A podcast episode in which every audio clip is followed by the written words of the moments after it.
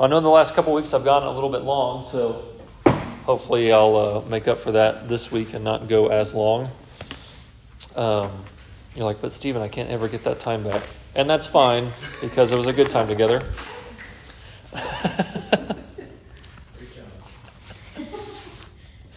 uh, I want to begin just by reading our text for today, Psalm chapter 1. We're really just going to focus on the first couple verses as we go through it, but I want to read it all to give us a good full context. Psalm chapter 1 says this Blessed is the man who walks not in the counsel of the wicked, nor stands in the way of sinners, nor sits in the seat of scoffers. But his delight is in the law of the Lord, and on his law he meditates day and night. He is like a tree planted by streams of water that yields its fruit in its season, and its leaf does not wither. And all that he does, he prospers. The wicked are not so, but are like chaff that the wind drives away. Therefore, the wicked will not stand in the judgment, nor sinners in the congregation of the righteous. For the Lord knows the way of the righteous, but the way of the wicked will perish. You notice my title is not necessarily a title, it's just three words. It's read, meditate, and pray. Read, meditate, and pray. We have been reading, hopefully, you have as well, um, this past month through that book, our book of the quarter, as I'm calling it, since it's going to take us a couple more months to get through it. But that Spiritual Disciplines for the Christian Life by Donald Whitney. And in it, this is uh, one way that you could probably summarize those four chapters is in those three words read, meditate, and pray. So I want to use Psalm chapter 1 as a way for us to be encouraged to do that. The study and application of the Word of God to our lives begins with those three interrelated actions. And the purpose of these actions read, meditate, and pray is to grow in godliness. So, now before we move any further, I must clearly state that growing in godliness is impossible apart from having received God's grace in salvation. If you are not a Christian, and by that I mean if you have not freely received God's grace toward you, which is given through the life, death, and resurrection of Jesus Christ on your behalf, which takes the penalty and punishment for sin off of you and in its place gives you a right and holy standing before God. If you have not freely accepted that gift and become one of God's children by putting your faith and trust in Christ alone, then pursuing godliness is a vain effort and a false comfort. It's like being in a marching band without playing an instrument. You might think you belong or that you're doing the right thing, but it's just simply wrong. It doesn't make any sense. You first got to pick up the instrument, and the instrument we are given is faith and repentance. Okay, so back to where we started with that little caution. The study and application of the Word of God to our lives begins with these three interrelated actions read, meditate, and pray. And notice I said interrelated. One leads to the other, which leads to the other, which leads back to the other ones, and it just kind of keeps going. So, isolating any one of these actions and secluding it from the others limits both their individual and their synergistic capabilities. It begins with the reading of God's Word. Um, I mean, it could also be hearing, the hearing of God's Word. Fruitless is the endeavor to grow in godliness apart from God's Word. In Psalm 1, says, Blessed is the man who walks not in the counsel of the wicked. Okay, so we're kind of told what not to do. So, blessed is the man who doesn't do these things. But what are we supposed to do? Okay, well, we're not supposed to walk in the counsel of the wicked. We're not supposed to stand in the way of sinners. We're not supposed to sit in the seat of scoffers. But who are we? What kind of person is this? It's a person who delights in what? The law of the Lord. And on that law, on God's law, on the Lord's law, we meditate day and night. Reading and hearing are the introduction to the Word of God. the initiation into its existence, into its uniqueness, into the truth of God and the truth of man and the truth of this world. Godliness without the Word of God is like painting without color. It's like a bird without a song. It's like a plant without flower or fruit. It's like trying to hike a mountain path that hasn't been marked. There is no trail to follow. I don't know where to go. So when I come to, even if, as it were, a fork in the road, I don't know which path to take. Now, I don't know if you've ever been in that position. I went mountain biking about a dozen years ago or so in Texas. Now you'd say mountain biking in Texas doesn't truly exist, which I would agree with you in a certain regard. There are slight hills in certain parts of certain areas in Texas. Um, and so I went mountain biking with, um, with a friend who I was uh, doing a Bible study with and one of his friends. All stuff I'm borrowing their bike and I'm borrowing their CamelBak, you know, water thing. And it's like 100 degrees. This is like in the middle of summer. It's really hot. Uh, there were trees, so that was good. So we weren't just like baking, sitting out in the sun. Um, and you know, it was it was a good little path. Well, these two guys are experienced. They have their own equipment. Again, I'm borrowing theirs, and and they're faster than I am because this is like the second time I've been mountain biking. And we come to a fork in the road, but they are like hundred yards plus ahead of me, and I can't see them because you know when you're in the woods, you can't see that far oftentimes. So we come to a fork in the road, and I have no idea which way to go. I'm like, I'm going to be stuck in these woods forever. now, somehow, which is contrary to what I'm going to say here about the text, somehow I ended up in front of them in like the clearing where everything kind of comes back together and you can go into a different trail. Um, yeah, so I, I, got to that clearing, which I was somewhat familiar to me, and I was like, I'm just going to wait here, and hopefully they'll pop out somewhere. And certainly they did a couple minutes later, and they're like, How did you get in front of us? And I'm like, if I knew how, I would tell you, but I have no idea. I'm just glad we're here now. Let's move forward, and please don't lose me again. Right? I mean, without the Word of God, we're just left aimlessly wandering around. We read the Word of God to know it, and we spend time meditating on it. Meditation is thinking with the purpose of understanding. It's letting your sore muscles soak in a hot bath. It's sitting in the sauna to let that good sweat really get going. You look at the words intently, you spend time. Really, it's just a form of study. Meditation, even more simply defined, is study.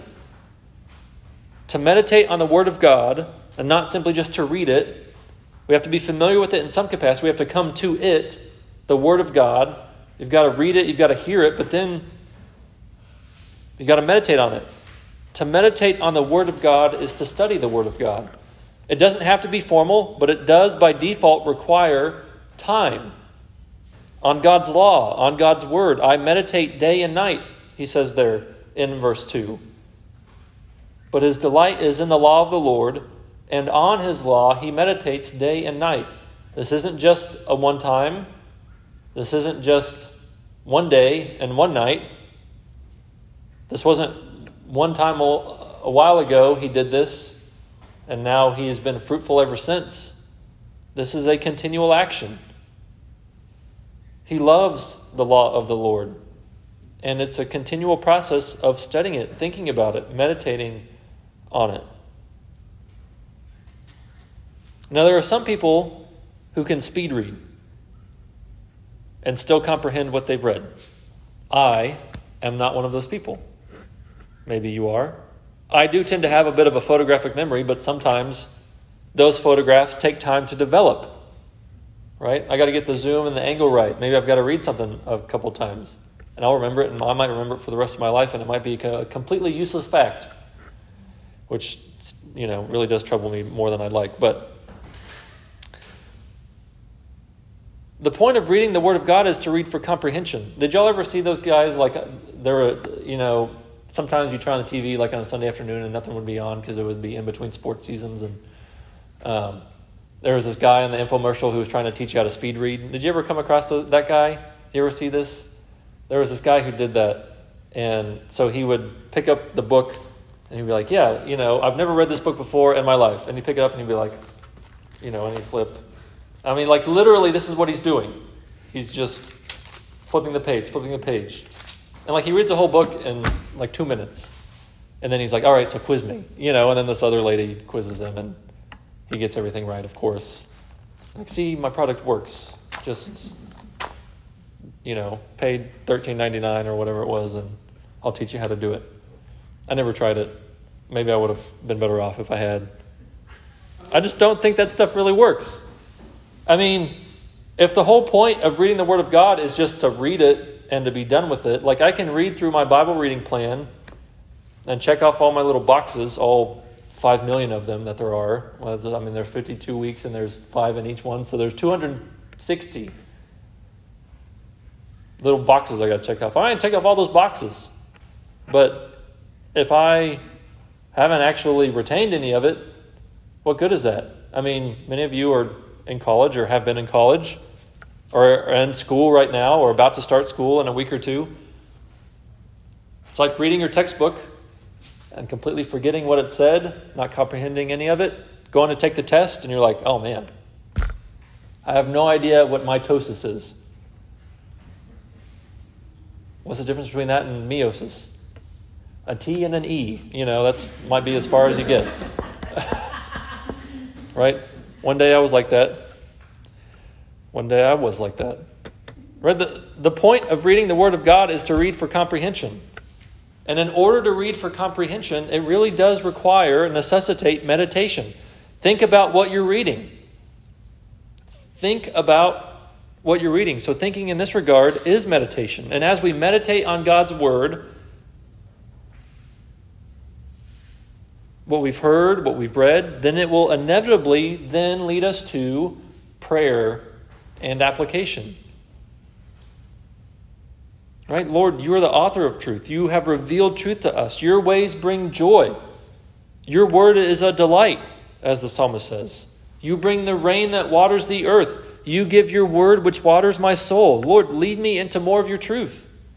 Help me to understand how I can apply these truths to my life. Forgive me for the many ways I have failed to live under your truth. I doubt and I trust in what I can see instead of believing that you are with me, though I can't see you. Father, keep me from temptation. Give me the strength and grace to forgive others today, even when they speak a harsh word to me. Let my speech be filled with your truth. Right? So when we meditate on the Word of God, it really should naturally lead us into prayer. And in like manner, when we are brought to prayer through our meditation, there ought to be particular elements of that truth we're praying about that we can then apply to our lives, even that day and that week. One of the greatest enemies that we have as Christians is generalization, leaving things in the vague and non specific when they're meant to be applied directly. I used to work in a pharmacy. And I worked back in the day when doctors would still write out their prescriptions, you know, on a prescription pad. Maybe that happens sometimes still, but probably not. You know, it's all electronic now. Now, I don't know if you've ever tried to read certain doctors' handwriting, but I'm pretty sure there's a class in medical school that teaches them prescription hieroglyphics. Right? If you're going to write it on a prescription pad, it must be illegible. I think that's rule number one in that class right? You know, I'm just kidding. And, you know, we're missing a couple of our doctors here today. Seriously, though, sometimes we'd have to call back to the doctor's office to figure out what a doctor wrote because six of us could not figure out what they're trying to say. And the reason we needed to get it right is because we wanted the medicine to be taken and applied like they intended. But if you, even then, if we get it right after the fact, if you get that bottle of pills or that tube of ointment and you don't apply it on that spot twice a day for 10 days, or a couple drops in the right eye four times a day, like, it's not going to do the good that it's meant to. Oh, I just went to the doctor because I wanted the diagnosis. I didn't mean for me to have to change anything. I didn't want to actually do anything about it. Yeah, I just wanted someone to listen to my problems. I didn't want you to actually apply any of your skills or the collective wisdom of medicine to my particular situation. All right? We generally call that person, that situation, bogus, ridiculous. So, likewise, we can't just read and meditate and pray and have no expectation of any change in our lives. Yes, some general osmosis will take place in our reading and meditating and praying. When we're given a quiz and it's multiple choice, I mean, anyone's got a 25% chance of getting that thing right if there's four options. But sometimes we need to add a little heat to the reaction. We need to place ourselves in certain situations and take ourselves out of other situations. Right? I mean, the psalmist says, Blessed is the man who walks not in the counsel of the wicked, nor stands in the way of sinners, nor sits in the seat of scoffers. I mean, there's, it's almost like he's saying there are so many different ways. If we're given four options of things to do, three of them are wrong. You can stand or sit or walk with all the wrong things in the wrong ways with the wrong people. But there's really only one way to do it right.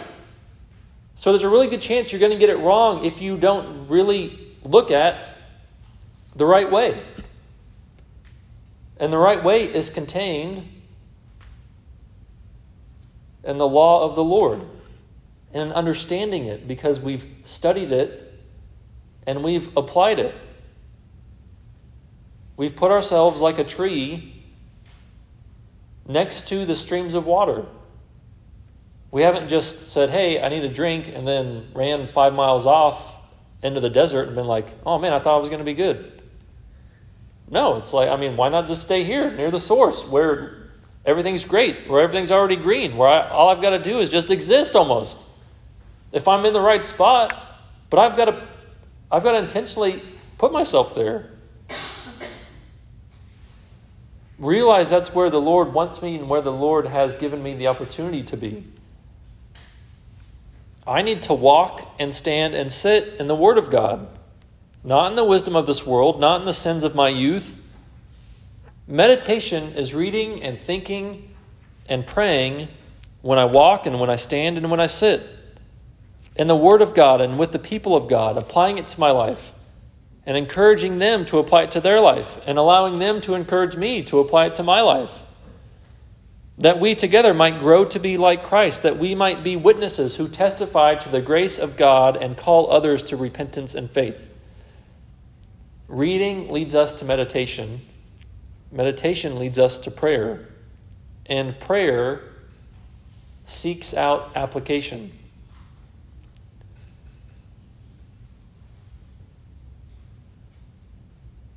Now, it's not in the psalm, and I'm going to kind of go off into left field slightly from where we've been in a certain sense.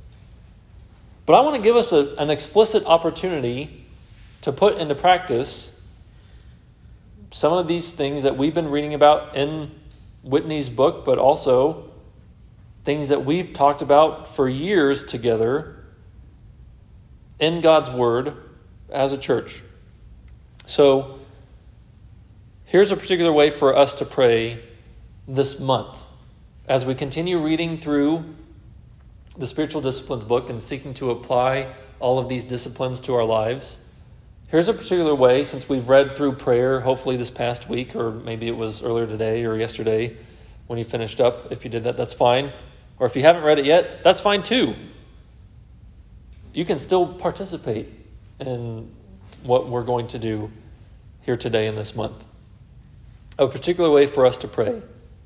Um, these books, we were encouraged a month ago whenever we had the church planter, uh, Chris, come in and uh, preach for us. Thank you. If you want a few more, I'll get, I'll get them over here.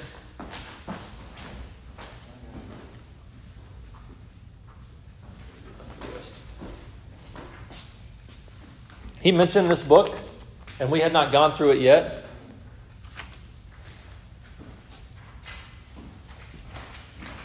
Oh man, touchdown or alley oop. Maybe that is a little bit more alley oop than touchdown. Um, this is basically just a 30 day prayer journal. It's about as simple as you can get. I mean, most of you have opened it already, I see, and it's not complicated. Uh, what's required of us is first, it doesn't even say this because it's like such a simple book, it's just sort of almost understood by the title, is for, for each of us to think of one person, just one, right? Who's your one? One person who you know, who you know does not know Christ, who is not a Christian. And what this is, is an intentional prayer guide for us over this next month to pray for one particular person in your life who you want God to open up their hearts, to soften their hearts, and for God to give you an opportunity, a door to walk through, and the boldness to walk through it, to proclaim the gospel to them, to call them lovingly to repentance and faith. This comes from, again, not necessarily Psalm chapter 1. I mean, you can say it does because we are encouraged, we are expected to train people up, to train up our own family into knowing who God is and to walking in his ways, but then we're also supposed to be a light to this world, which is all throughout the Old Testament and even more so spotlighted in the New Testament. We have been called as the people of God to make disciples. It was Christ's last command to us, and really about his most important command to us, apart from loving the Lord our God with all of our heart, soul, mind, and strength. To make disciples of all nations. And I'm not even asking us to make disciples of all nations. I'm just asking us to seek God's favor in our lives and those He's already put into our lives to ask Him to do a work in that person's life who we want to know Christ. We want to be a part of making a disciple out of them. So, I want to give you just a minute to think of a person. This doesn't need to be complicated. It doesn't have to be, oh, well, you know, man, I wish it was that person instead of this one. If you really got a problem, with choosing, then do more than one person. Right? I mean, you know, I'm not trying to limit our witness here, but I am trying to encourage us in our witness. Yeah.